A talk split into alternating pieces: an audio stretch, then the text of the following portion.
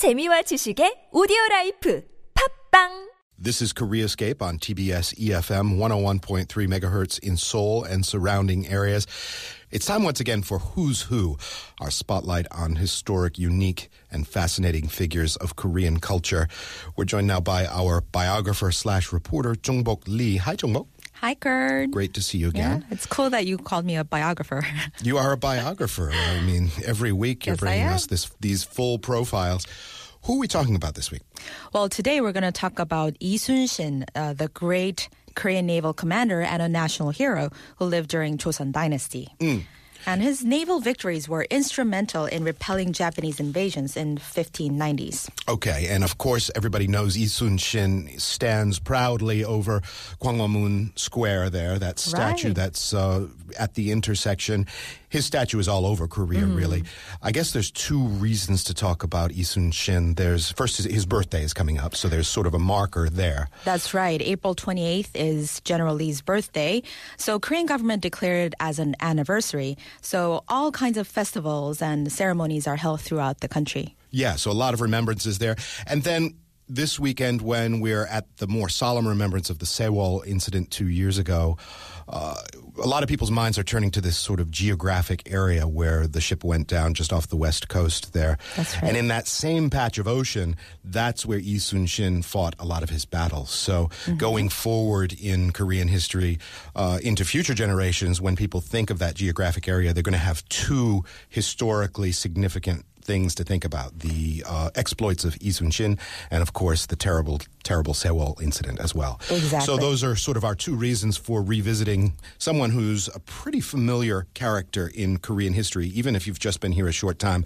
Let's jump into some of the big details uh, in Admiral Lee's uh, lifetime. Why don't you give us sort of a basic 411? Yeah, he was born in 1545 in Seoul to a poor ruling class family. And when he became a military officer at the age of 32, he faced a series of difficulties. He was twice discharged after being falsely accused by jealous colleagues.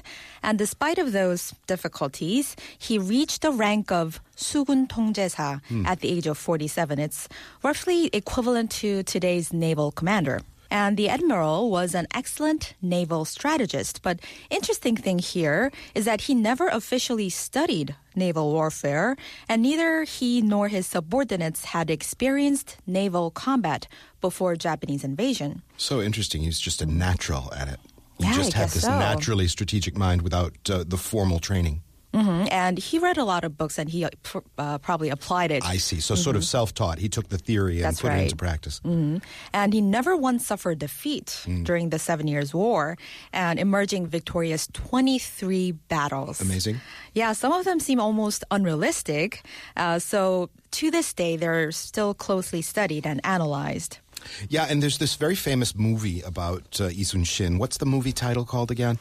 Yeah, it's called Myeongnyang. Myeongnyang. Yeah. And and I just remember seeing that, and he's at the beginning portrayed almost as sort of an underdog character, right?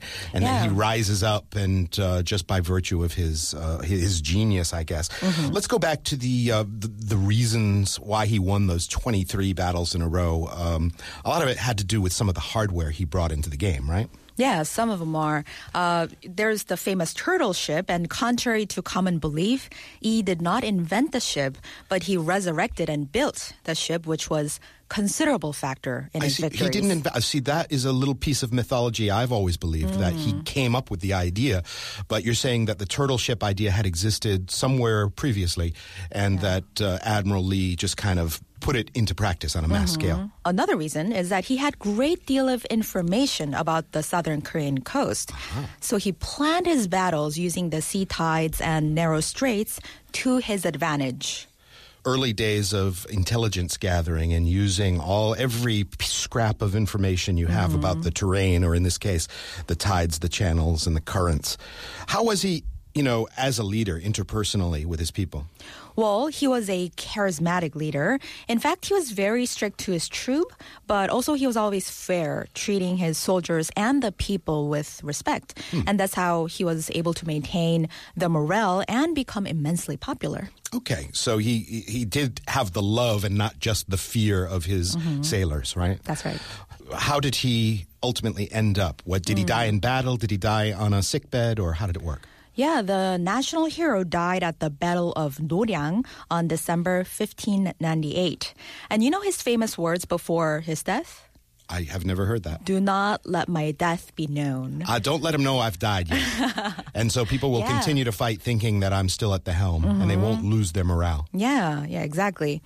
And he's well respected for his exemplary conduct on and off the battlefield, not only by Koreans, but by Japanese admirals as well. I guess there's no better teacher than the one that beat you, right? so, Right. Um, you know, the Japanese who were by, by that point uh, quite confident, if not overconfident in their uh, abilities, were really dealt a serious blow. So he died apparently uh, wounded in action. Yeah, he was wounded by a single bullet, but many people argue that it doesn't make sense that a commander in chief would be so exposed uh, during a battle, right? Uh, besides, guns at the time could reach only so far as 100 meters. And it doesn't say Japanese soldiers were that close or aboard uh, the Korean ship. So some people say he killed himself or ran away after the battle to avoid King Seonjo, who tried to get rid of the admiral at the time. I have never heard these Yeah. sort of conspiracy theories. Uh, what other uh, quick, significant things about Lee Sun Shin's life should we know? Well, Lee Sun-shin kept a record of daily events in his diary called War Diary of Lee Sun-shin or Nanjungilgi. It's a uh, it's a valuable record of uh, information at the time. And uh, there's also depiction of Admiral Lee featured on the front of 100 Korean won coin. And people don't usually notice him because he's in his civil um, officer uniform instead of his armors. So- I, I didn't know that. I'm going to take Yeah, out my uh, Peg One coin next time and, and check that out. I didn't realize that the person. I thought it was just a generic sort of yangban type of figure. That's what I thought too a couple years ago. Interesting. Mm-hmm. And we talked about that movie, uh, Myeongnyang, which is uh, in English, I believe it's Roaring Currents. That's but right. he's not only inspired one movie, he's inspired countless uh, books and comic Yeah. Mm-hmm. books and tales, right? And I want to point out that uh, about 50 years after his death, Admiral Lee gained his posthumous title, Chungmu. Does it sound familiar? It's used as Korea's uh, third highest military honor, and the city of Chungmu was named in honor of him, although now the city is renamed Tongyeong on the southern coast. And uh, there's also a city in downtown Seoul named after him, Chungmuro. It's right down the street. I did not realize From TBS right station. next door to I us. know, right? Mm-hmm. That's an Lee Sun Shin reference.